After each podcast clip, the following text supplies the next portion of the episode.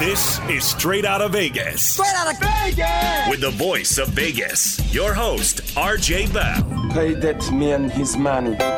You are now about to witness the strength of street knowledge. Live from the Vegas Strip, the pregame show America has always wanted. Here's Bernie Fratto. Well, as I've said many times before, sports, they're the greatest reality show invented. And you can script everything but the outcome, and that's why this time of year, all year, is so much fun. And in a world of questions, tonight we've got answers. In a world of problems, we've got solutions. On that note, I'm Bernie Fratto. We're coming to you live from the Las Vegas Fox Sports Radio Studios. Tonight, we'll take an early first look at the Super Bowl, and the tale of two quarterbacks is 2 years ago, their respective teams won a combined total of 5 games. And now, the big game. What are we, 71 hours away?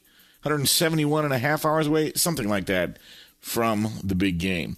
In about 15 minutes, we'll be joined by NFL and UFC betting guru Lou Fino-Caro, also known as Gamblin' Lou. We'll get his early take on the Super Bowl, among other things, as he is a UFC betting expert. After Brian Finley's update, well, I'm going to share the backstory of the Jim Harbaugh back to Michigan, Minnesota saga and what really happened there and how I think folks can move on with their lives. I never once wavered that he was going to return, and it's kind of a two-pronged reason, and I'll dive into it. Of course, we wrap up the show with Mackinac Sports. Sports are entertainment, but they are more than that. They're a shared experience. As such, people want to talk about them, so you've come to the right place. We've got a lot to talk about tonight. This is Straight Outta Vegas, the pregame show you always wanted. And as they say in Jim Harbaugh, Minnesota, it's going to be lit.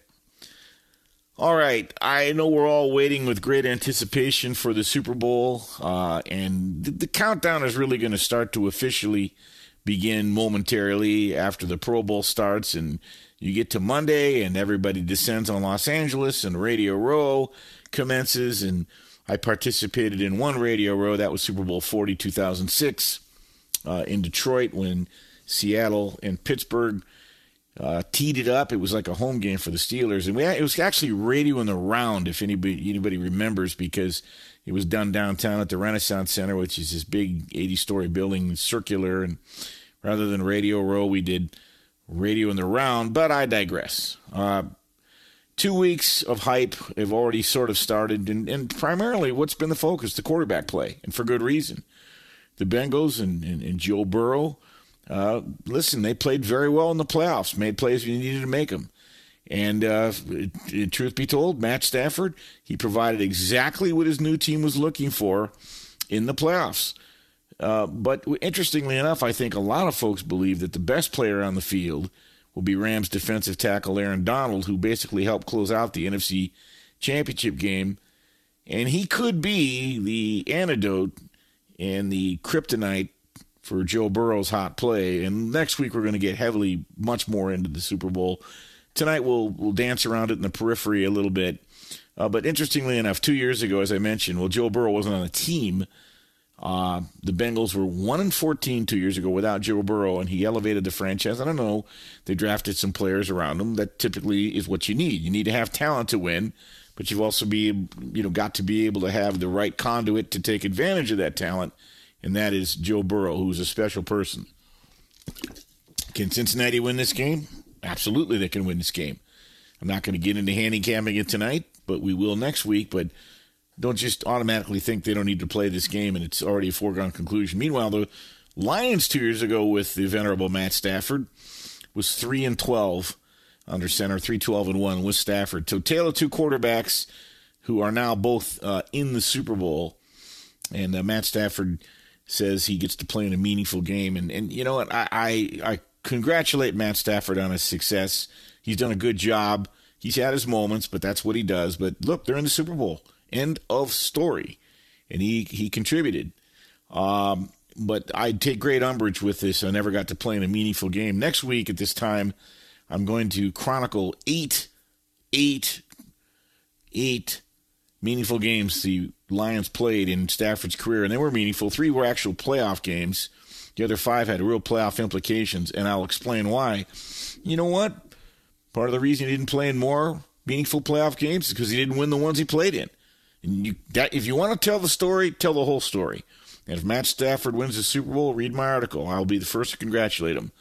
They're there. It can happen. A couple of interesting things that you might want to find, because you're going to be inundated with figures, factoids, and you're going to be drowning in statistics, and some of them meaningless statistics. But in the Super Bowl, in the last 15 Super Bowls, teams with the lower winning percentage heading into the game, 11-4 straight up, 14-1 against the number in the last 15 Super Bowls. Who's the team with the lower winning percentage? Cincinnati Bengals. Again, like we talked about in the wild card or divisional round, pick the straight-up winner and you cover.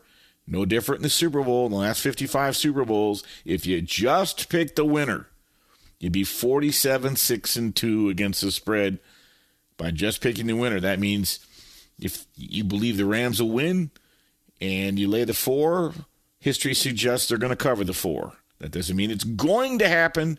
Don't listen selectively, people.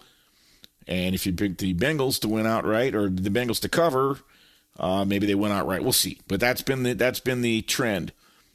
Another headline, as it were, or storyline heading into the game: will Joe Burrow become the only quarterback in history to win the Heisman Trophy, win a national championship, and win the Super Bowl?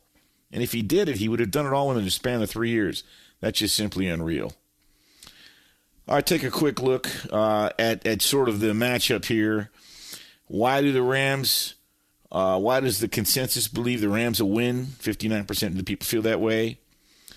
I guess you really have to give Matt Stafford a lot of credit here, too, as well, because you really can't count the Rams out in the fourth quarter if Stafford's on his game. And based on how close the NFL's playoff games have been over the last 2 weeks, Stafford has, he can show real resourcefulness as long as he doesn't throw an arm punt and Jakowski Tart drops it. And again, you want to tell a story, tell the whole story. Don't tell part of the story. But he did drop it, and the Rams took advantage of it and went and scored, won the game. Stafford can be very resourceful, and that could be a real advantage. Stafford does have a lot of fourth-quarter comebacks in NFL history. I don't like to mention it. Who were they against? He still, is like 14-72 against teams above 500, but he's pulled off late consecutive victories in the last 2 weeks in the playoffs when it really mattered. So, again, that's part of the whole story. Joe Burrow, meanwhile, is playing at a higher level at the moment, but it's hard to argue, if you just match up the two offenses, Burrow and his offenses, along with Stafford, Cooper Kupp, and Odell Beckham Jr., with the game on the line, I don't know who. I think you might give the edge to the Rams there. Now, here's a reason for concern for the Rams, all right? I know this is going to sound odd because I'm a fan, but given that he's now led the Rams to a pair of Super Bowls, there are folks who feel that Sean McVay coached in sort of a desperate fashion last week. You're never going to hear me say anything bad about Sean McVay. I think he's a hell of a coach. And not only that, I think he is the type of guy that players want to play hard for. I went back and watched that Super Bowl, and when the Rams lost 13-3, Goff threw that horrible interception at the end of the game. He came off the field, and you could hear McVay was mic'd up, and he patted Goff on the back, and there were about 4 minutes to go in the game. And the game wasn't over, but Brady drove him down, the Patriots down, they got a field goal. And you could hear McVay saying, hang in there, you're doing great. McVay is a type of guy, he's going to be in this league a long time, and this will not be his last Super Bowl. But interestingly enough, you might find this interesting. The average NFL coach put forth 9 challenges over the course of the 2021 season. Sean McVay, during the regular season, only 1. And it wasn't even till Week 18.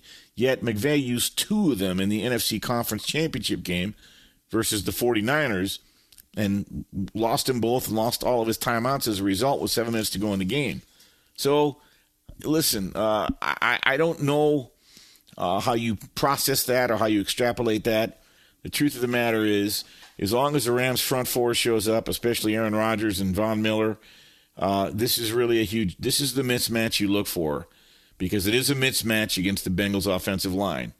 And somehow Burrow manages to hold his own against pass rushers who are getting home, especially in the divisional round against the Titans. But when he was sacked 9 times and they still won. But the Rams will be the most aggressive and most talented that Burrow's faced. And there have been many Super Bowls that have been won by dominant interior pass rushes that basically take quarterbacks out of their comfort zone and thus win the game. We'll see. It's the one matchup you got to be very leery of if you're a Bengals fan. But the Bengals, why can they win it? Well, don't overthink it. Their reward for having the worst record in 2019 was the fact they got to draft Joe Burrow, who's now the first #1 quarterback to get his team to the Super Bowl within the first 2 seasons. And he's been holding up very well behind the offensive line I just mentioned. It doesn't keep him clean. And, just last week he completed 7 of 12 when under pressure and 3 third downs, even though he had to use his feet to do them, including 2 third down conversions of more than 6 yards. And the truth of the matter is, even when the Chiefs found ways to cover up their top receiver, Jamar Chase, Burrow simply shifted to T. Higgins, who had 6 catches for 103 yards. Burrow is like a hot point guard in the NCAA tournament who can find ways to carry his team and make up for their deficiencies. Burrow is the goods, and I will tell you, I got to believe the long and the short of it is that if Cincinnati wins, it most likely will be because of Joe Burrow somehow, some way. Reason for concern if you're a Bengals fan, they made a major defensive adjustment after they fell behind the Chiefs 21-3 on Sunday. Most notably, taking away receiver Tyreek Hill. But what they did is they dropped 8, and they forced Mahomes to get jumpy in the pocket. And, the Bengals have a defensive coordinator no one has ever heard of named Lou Anarumo. He makes adjustments, and he's made adjustments, and they seem to always make them because they're very good in the second half. There's no question, and they're very good defensively. And I will say this, though. If the Bengals fall behind 21-3, even though the Rams, Tom Brady came back on them and the Niners got out ahead, and I don't think that's going to be good. The truth of the matter is the Bengals defense is susceptible to very questionable moments. They were during the regular season, and they ranked 24th against opposing total QBR quarterbacks. So Stafford could have a good day. How will the Bengals win? They'll have to just ride that wave that we've seen other recent Super Bowl winners find. The regular season's best team doesn't necessarily win the Super Bowl. It's a team that plays the best with the most confidence in the postseason. And I think sometimes that gap can be wide, but every single member of the Bengals organization believes they can win. And that's not just hyperbole. There's something special happening there. We'll break it down much more succinctly next week. Couple of other footnotes. Matt Stafford had lost 26 straight starts, including the playoffs, when trailing by 10 or more points entering the fourth quarter, including 0-4 this season. And the Rams, under Sean McVay, they'd been 0-14, including the playoffs, when they trailed by 10-plus points entering the fourth quarter, including 0-4 this season. Once again, thank you and happy Valentine's Day to Jakowski Tart. You have to wonder the conversation we'd be having if he'd have caught that ball. It was right in his hands. It was such on-brand for Matt Stafford. And I know I saw people on Twitter, there were 9 minutes left to go in the game. Rams would have come back. You don't know that. You don't know that. And I don't know that they wouldn't have. But you tell me if you'd have rather had 49ers with the ball almost near midfield with a 3-point lead or what happened when Tart dropped the ball. One final thing, by the way. The Rams... Look, I'll tell you what. If ifs and buts were candy and nuts, we'd all have a Merry Christmas. So let's just give the Rams credit. They made the plays when they needed to make them at most, irrespective of mistakes. And I would say this, that it was a total team effort. One of the things I haven't even mentioned, you have to give the Rams defensive front incredible credit. They held the 49ers to, 50 rushing yards? And if you hold a Mike Shanahan offense to 50 rushing yards, that's probably a recipe for success, and it was. All right, so we're 171 hours and 15 minutes away from the Super Bowl. I can't wait. You can't wait either. Coming up, Lou Fino-Caro, a gambling guru, a UFC guru. He likes to talk about a measured approach. We'll welcome him in, and we'll get his early thoughts on the Super Bowl as well. I'm Bernie Fratto. We're coming to you live from the Las Vegas Fox Sports Radio Studios. This is the pregame show you always wanted, so don't go away. You're listening to Straight Outta Vegas. Straight Outta Vegas! The great Bernie Fratto, folks. Fox Sports Radio has the best sports talk lineup in the nation. Catch all of our shows at foxsportsradio.com.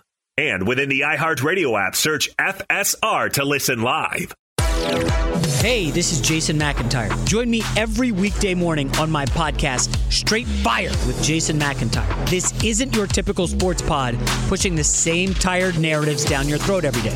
Straight Fire gives you honest opinions on all the biggest sports headlines, accurate stats to help you win big at the sportsbook, and all the best guests. Do yourself a favor and listen to Straight Fire with Jason McIntyre on the iHeartRadio app, Apple Podcasts, or wherever you get your podcasts. Now we're back on Straight Outta Vegas, the pregame show you always wanted. I'm Bernie Fratto, coming to you live from the Las Vegas Fox Sports Radio Studios. Let's welcome in a gentleman. We had him on our show about a year ago. Has what I would refer to as a very refreshing approach. He calls it the measured approach to betting. Say hello to Gamblin' Lou, Lou Fino-Caro. Lou, thanks for staying up tonight, buddy. Bernie, I appreciate you having me on, and always a pleasure to share a little insight with you. Great, Lou. And before we get into some of your thoughts on the Super Bowl and UFC card next week, where there's a title bout, refresh the folks with your what I would call a very intelligent approach, and what you call the measured approach to betting. Well, Bernie, I come from Omaha, Nebraska, and there. The Oracle of Omaha, a guy named Warren Buffett, lives and dwells, and he's a business leader and really a role model for all people that live there. And growing up listening to his business insight was always very interesting, and not really being a natural businessman. I gravitated and took his advice and applied it to sports gaming. And the first thing that he really focused on when asked if he had to pick a slew of stocks, how he would do, his opinion was that if they gave him 50 stocks to pick, that he'd probably be just under 50%, because that's not how he did it. Rather, the approach that he took was very selective, and that he would choose to study one, two, or three businesses, know those businesses as well as the people that ran them, and select that way. So rather than taking an approach to try and bet every sport, I really quickly learned to narrow my focus in order to increase my expertise. And so I'm going a long way in saying that there's only a few sports that I really work: NFL, UFC, hockey playoffs, and the College World Series. And that's a schedule throughout the year that really allows me to work almost one sport at a time throughout the year. It works very well, and it allows me to specialize in just a few sports. That's an excellent approach. I know a guy in town, Lou, that only bets college football. He only bets the MAC and does quite well. So that's an excellent approach in terms of sort of funneling your energies into a select few so you can concentrate your sort of your attention, as it were. All right, let's look ahead, Lou. Any early thoughts on the Super Bowl side, total, or any potential props that you've got your eye on? Yeah, I try and take a more recreational approach to the Super Bowl. However, early line move this year in the total specifically, Bernie, has me taking a different approach. The opening at 51, at least I'm looking at, let's call it the Superbook opener, 51. That number went immediately Tuesday to 48.5, where it's kind of remained the rest of the week. That's aggressive line movement, and I disagree with that line movement. Consequently, I think my move in the Super Bowl, I went and bought to 48. I think that number's hit its bottom, and I believe that next week, as we get into watching the real betting of the Super Bowl take place, that will increase each day as we get closer to the Super Bowl, I think we'll see that total rise. I believe it gets back close to 51 or even higher than 51 as we approach the game and as the public gets involved. And it's at that point in time where I'll either have the choice to come back on an under and play an arbitrage bet or at least hold advantage with my 48. Yeah, that's a good point, Lou. And the game is being played indoors, perfect conditions, and you've got two pretty high-powered offenses. The line's currently at 4.5. Ram money has come in. Do you expect it to come back the other way, back toward 4? 5's kind of a dead number. What do you expect the action to be as you get closer to kickoff? Boy, that's a great question, too. And I want to think that the public might be on Joe Burrow in Cincinnati. The story's good. I think, you know, obviously you're L.A., so or at least Las Vegas and West Coast. I mean, I think that we're going to see a lot of Las Vegas, a lot of L.A. love in Las Vegas. That said, I do believe that it could come back and push towards 4, maybe even 3.5 as we get closer to game time. I have less strong thoughts on the side as I do the total. Talking with Lou Fino-Caro, Gamblin' Lou, the measured approach. Great advice, and there's his opening thoughts on the Super Bowl. Let's get into your wheelhouse, Lou. The middleweight main event next week, Israel Adesanya and Robert Whitaker. It's a title bout. What are your thoughts?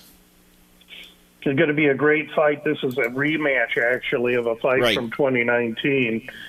Whitaker, in that fight, had really been he was the champion. He'd been at the end of a string of long, arduous fights. Mentally, physically, the kid was worn down. I don't think we saw his best. And I do believe that we can expect better from him in this next fight. I believe there's a little bit of value on him at this point in time. That said, I think that the tactic for anyone that wants to take a look at Whitaker will be to be as patient as you can be and wait to make a move on him until right before they ring the first bell, because there'll be plenty of Adesanya action coming in from now until the time they ring that first bell. The thing that jumps at me, Lou, when you look at the tail of the tape, is that I believe Adesanya has an almost 7-inch reach advantage. How big is that in the UFC? In stand-up fights, it equates to tremendous advantage, Bernie, and that's just the key of the fight. Whitaker, in their first fight, got a little desperate and really tried to play Adesanya's game. In Adesanya's most recent loss, when he stepped up to light heavy to fight Jan Blachowicz, Blachowicz controlled him by wrestling, and I think we'll see Robert Whitaker absolutely try that tactic and look to get Adesanya onto the ground where his movement and length is squelched and where Whitaker's strength can take over. Follow him at Gamblin' Lou on Twitter, Lou Fino-Caro, the measured approach. And, folks, you want to save this and listen to the podcast later. Lou, that's quite a primer you gave the listening audience tonight on how to focus your energies in betting. Thanks so much for coming on. Bernie, thanks for having me. Good luck, everyone. Enjoy the Super Bowl week. Thanks, Lou. That's Lou Fino-Caro, Gamblin' Lou on Twitter. His specialty is UFC, and you heard his comments about the Super Bowl. Coming up, I'm going to take you behind the scenes of what finally happened in the Jim Harbaugh saga. It's over. He is officially heading back to Michigan, where I think he'll be there for the duration. I'll tell you what happened leading up to the meeting in Minnesota Wednesday with the Vikings, what happened during the meeting, and why it didn't work out. I never once wavered. I always believed, based on the moles I have in multiple cities, that at the end of the day, Harbaugh would return to Michigan. But first, well, let's go to the man. He's author of the book, Men Are From Mars, Women Are From Venus. Major League Baseball, you've got your head in your anus. Brian Finley with the latest. Okay. Hey, good to hear from you, Bernie. On that note, we'll go from baseball to the NBA. A lot of action, a frenetic list of games here to get to from Saturday, including the Bucks as they curb the Trailblazers 137-108. Giannis Antetokounmpo putting up 29 points. And then there was Bobby Portis putting on a show with his 30 points, 11 of 13 from the field. This man, the big man, went to Arkansas 6 of 8 from downtown as well. LeBron James made his comeback after sitting out the last 5 games with a knee injury, and he amassed a triple-double to pilot the Lakers over the Knicks 122-115 in overtime, mind you, and LA did overcome a 21-point second quarter deficit in the process, and they're now just 2 games below 500. The Suns have the best record in the NBA at 42-10 after they disgraced the Wizards 95-80. The Wiz, 11 points. That's all they scored in the second quarter. The Heat, they get the job done against the Hornets 104-86 by outscoring Charlotte 35-8. In the third quarter. Also, the Grizzlies whip up on the Magic 135-115 in Orlando. As far as college basketball is concerned, number 3 UCLA went into Arizona State territory and fell in triple overtime, 87-84. The Bruins shot just 5 of 22 from long range, and now they have a 2-game losing streak and will try to rebound on Tuesday at Stanford. Number 2, Gonzaga puncturing BYU. How about this score? 90-57. Chet Holmgren, 20 points, 17 rebounds, 6 assists, and 5 blocks. You call that multitasking. Number 9, Duke, all over UNC, 87-67. A.J. Griffin scoring 27 points. There was also number 5, Kentucky, battering Alabama 66-55. Bama shot just 28% from the field and 10%, Bernie, from three-point range. I would think, Bernie, if you and I got out there on the court, we would do better than 10%. Again, we don't have a hand in our face like these guys do at this high level of Division I ball. But with that, I send it back to you. Yeah, man, I can fill it up from behind the arc. Doubt me at your own risk, man. Sag off me and you're going to have a problem. All right. Just, you've been warned. Thanks, Brian. All right. Jim, the Jim Harbaugh saga, which really, in effect, lasted 33 days, came to a conclusion Wednesday in Minnesota. And I would just say this. I liken it to a movie I saw many years ago. It was an independent film. It was a story of 3 young ladies who decided to travel to Alaska because they wanted to find husbands. And they had heard that in Alaska, men outnumbered women 10-1. They returned home 3 months later, none of them with husbands. And, of course, folks were inquisitive, asking them what happened, to which they replied, well, we got there, and the odds were good, but the goods were odd. So, therefore, they didn't close the deal, and neither did Jim Harbaugh. And it was an odd situation. You've heard my updates on this show and with Brian Finley and Jason Martin and Arnie Spanier over the last few weeks.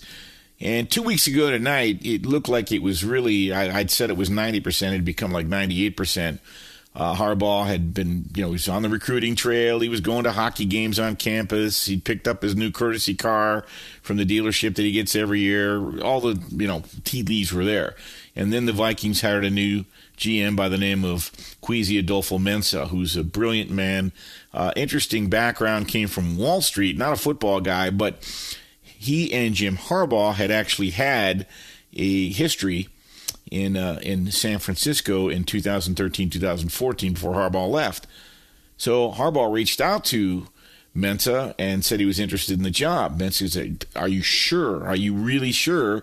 Harbaugh said, yes. Well, then they had an exploratory phone call, and based on that phone call, Harbaugh flew to Minnesota Wednesday for his in-person interview. Hold that thought, because at that point, Mensah had already interviewed Kevin O'Connell, the Rams OC, and I was told on Friday before the Wednesday that Harbaugh flew to Minnesota, if you can follow this, that Kevin O'Connell was going to be their number one choice. DeMeco Ryan's close second, the defensive coordinator from San Francisco, but he ended up pulling his name out of the mix before Sunday's game in the NFC Championship. Again, follow along. So Harbaugh gets on a plane Tuesday night, and the Twitter sphere was going bananas. The groupthink echo chamber was on fire. It's a formality. Harbaugh said his goodbyes. He's taken the job. You know, good night, Irene. Don't forget to lock the door. No. Okay. I made some calls and some texts, and I was told, no, it's not a formality. That just simply is not true. And here's why. Because Kwesi Adofo-Mensah did not have the autonomy to make that decision. The Wolves, who own the Minnesota Vikings, are really terrific people. They're very measured. They're very, what I would call, dignified in the sense of there are going to be multiple factors on who they determine will coach their team. And one of the things they wanted very much was continuity. And even though Mike Zimmer never really got him to the promised land, and I think the Vikings fandom feel that they've really fallen short in what the expectations would have been. And, of course, that miracle that put the Saints into the NFC. I don't want to make Vikings have to relive that. Okay, that was a tough one. But the bottom line is one of the concerns that the Wolves had was, you know, the stability of Jim Harbaugh. Would he get itchy if they brought him in 2 or 3 years? They were also very concerned that you just had your best season at Michigan, 12-win season. Michigan hadn't won 12 games in 25 years. You beat Ohio State. You got to the playoffs. You won the Big Ten. And on National Recruiting Day, and I get it, it was more optics because everybody was already signed. Why are you here in Minnesota when you should be with your team? I do think that bothered the Wolves. I'm not going to lie. There were people in the room that were Harbaugh detractors, and one of them was a minority owner of the Vikings who's a Michigan alum. He's been a minority owner of the Vikings since 2005. I believe his name is Jim Stapleton. I do not know Jim Stapleton. I've never talked to Jim Stapleton, but people I trust told me he was not a Harbaugh fan, and he's in the Wolf's ear. I'm also told that Wolf may have refielded phone calls from other people who work with Jim Harbaugh and said, be careful. And so Harbaugh's past peccadillos and his idiosyncrasies and his qualms, and he's very eccentric, caught up with him, and I think the Wolves were very uncomfortable. But what was most interesting is that I really think Harbaugh thought that he was just there to get the offer. And, yeah, they were going to go through the process like Todd Graham did and the other interviewees did, but really it was a formality. He was going to get the offer. It's my understanding that Harbaugh, you know, was fairly well incredulous mid-afternoon when the light bulb went off in his head and he realized, I'm not getting the offer. Good night, folks. Time to go. No sense in being here. And he called Ward Manuel, his boss, the athletic director. They're friends. They were teammates at Michigan under Bo, and said, "I'm coming back, and I'm staying, and I'm not going to make this an annual thing." And I believe him for a couple of reasons. I think he had a revelation. It's what I call the Bobby Knight syndrome. When Bobby Knight was fired from Indiana, and then a few years later, he took a head coaching job in Lubbock, Texas, at Texas Tech. It was because, he realized the spotlight. He missed the spotlight a lot more than the spotlight missed him. Harbaugh, I think, has come to the realization that his demand or perceived demand in the NFL really isn't what he thought it was. Because in 33 days, what did we hear, 3 weeks ago? Bruce Feldman writing articles, well, if Jim Harbaugh is offered the Raiders job, he might take it. He wasn't wrong. He was never going to be offered the Raiders job. Because look where I live in Las Vegas. Look where the Raiders are. I got people I talk to. Did Harbaugh work on that staff in 2003? Yeah. Worked with a guy named Ed Dodds. Ed Dodds is now an assistant GM in Indianapolis, so conspiracy theorists ran wild that they'd bring in Ed Dodds. Ed Dodds would Harbaugh. No. Mark Davis realized after giving John Gruden megalomaniacal, all-seeing power, that was never going to happen again.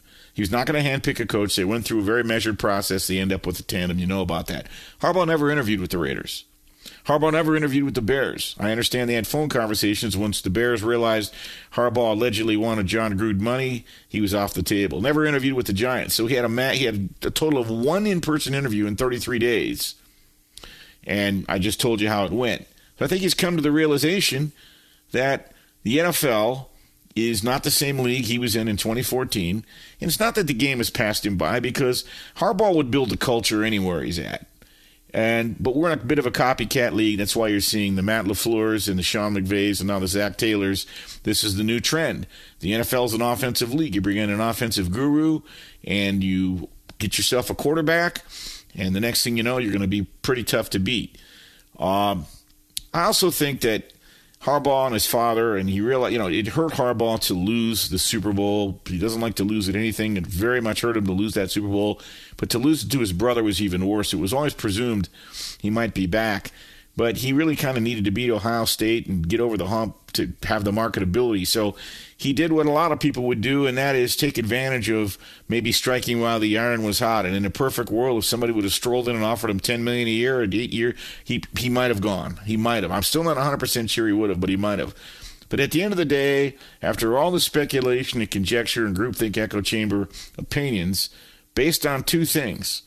The fact that I really believe at the end of the day Harbaugh's heart is at Michigan, because he's driven by admiration. He's driven by respect. He's driven by being chased. He's driven by being relevant. He has all that at Michigan. He has total power at Michigan. He makes all the money he needs to make. You're not, if someone offered Jim Harbaugh $100 million, yeah, that'd be nice. You could buy a lot of Hebrew Nationals with that. But it's what the $100 million contract represents symbolically is the thing that would drive Harbaugh more so than the actual money itself. Jim Harbaugh, the $2 million he got in bonuses as a result of beating Ohio State and winning the Big Ten, he distributed among athletic department staffers whose salaries had been compromised during COVID. So this is a guy that's very complex, very nuanced, and at the end of the day, no one really knows what he's going to do but him. But I was able to sort of read the tea leaves, talk to people that I know that are closer to the situation, and you start to use deductive reasoning. And at the end of the day, again, I keep saying that, when the genuine NFL interest wasn't really there, and to the degree that he thought it would be, Jim Harbaugh thought it would be, that was a bit of a revelation. Michigan stuck with him through all this. Michigan stuck with him through losing all those years to Ohio State. At the end of the day, I think he's back home where his heart is, and his father, who lives across the street, who I really believes he thinks Jim is doing God's work, is in his corner. And so are a lot of Michigan people who, frankly, are very excited that Jim Harbaugh is back. So that will close the Jim Harbaugh chapter. Coming up, you know him, you love him, you can't live without him. We bring you back out to Las Vegas, Mackinac Sports with Mackenzie Rivers. We get an early start on the only kind of data you find right here on this show. I'm Bernie Fratto, coming to you live from the Las Vegas Fox Sports Radio Studios. This is the pregame show you always wanted, so don't go away. You're listening to Straight Outta Vegas. Straight Outta Vegas! One of the best in the business, Bernie Fratto. Well, we're back on Straight Outta Vegas, the pregame show you always wanted. I'm Bernie Fratto, coming to you live from the Las Vegas Fox Sports Radio Studios. Before I go any further, I want to thank my broadcast team back in Los Angeles, Bull Benson, Chris Perfent, Brian Finley on the updates, and yes, they'll be with me all the way up to 3 a.m. Pacific, 6 a.m. Eastern. At this time, you know them, you love them, you can't live without them. Let's welcome you back out to Las Vegas.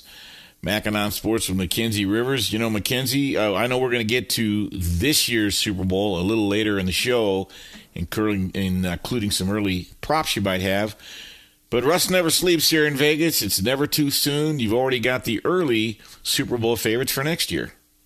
Yes, and doesn't it seem just a little bit like the football season has wrapped up just in the last couple of days? NFL fans, 30 out of 32 of them don't have anything to root for, but the NFL is too smart for that. They've made it a 365-day-a-year sport. So everyone wants to know, how does your team stack up for the shot at the big one next year? Well, who do you like, the Buffalo Bills or the Kansas City Chiefs? That was the biggest question this year coming into the playoffs. That's the biggest question next year when you look at the Super Bowl odds. A lot of variation. If you look at some of the sharper books, like Westgate, Nevada here in Vegas, they have the Buffalo Bills as the Super Bowl favorite at 7-1.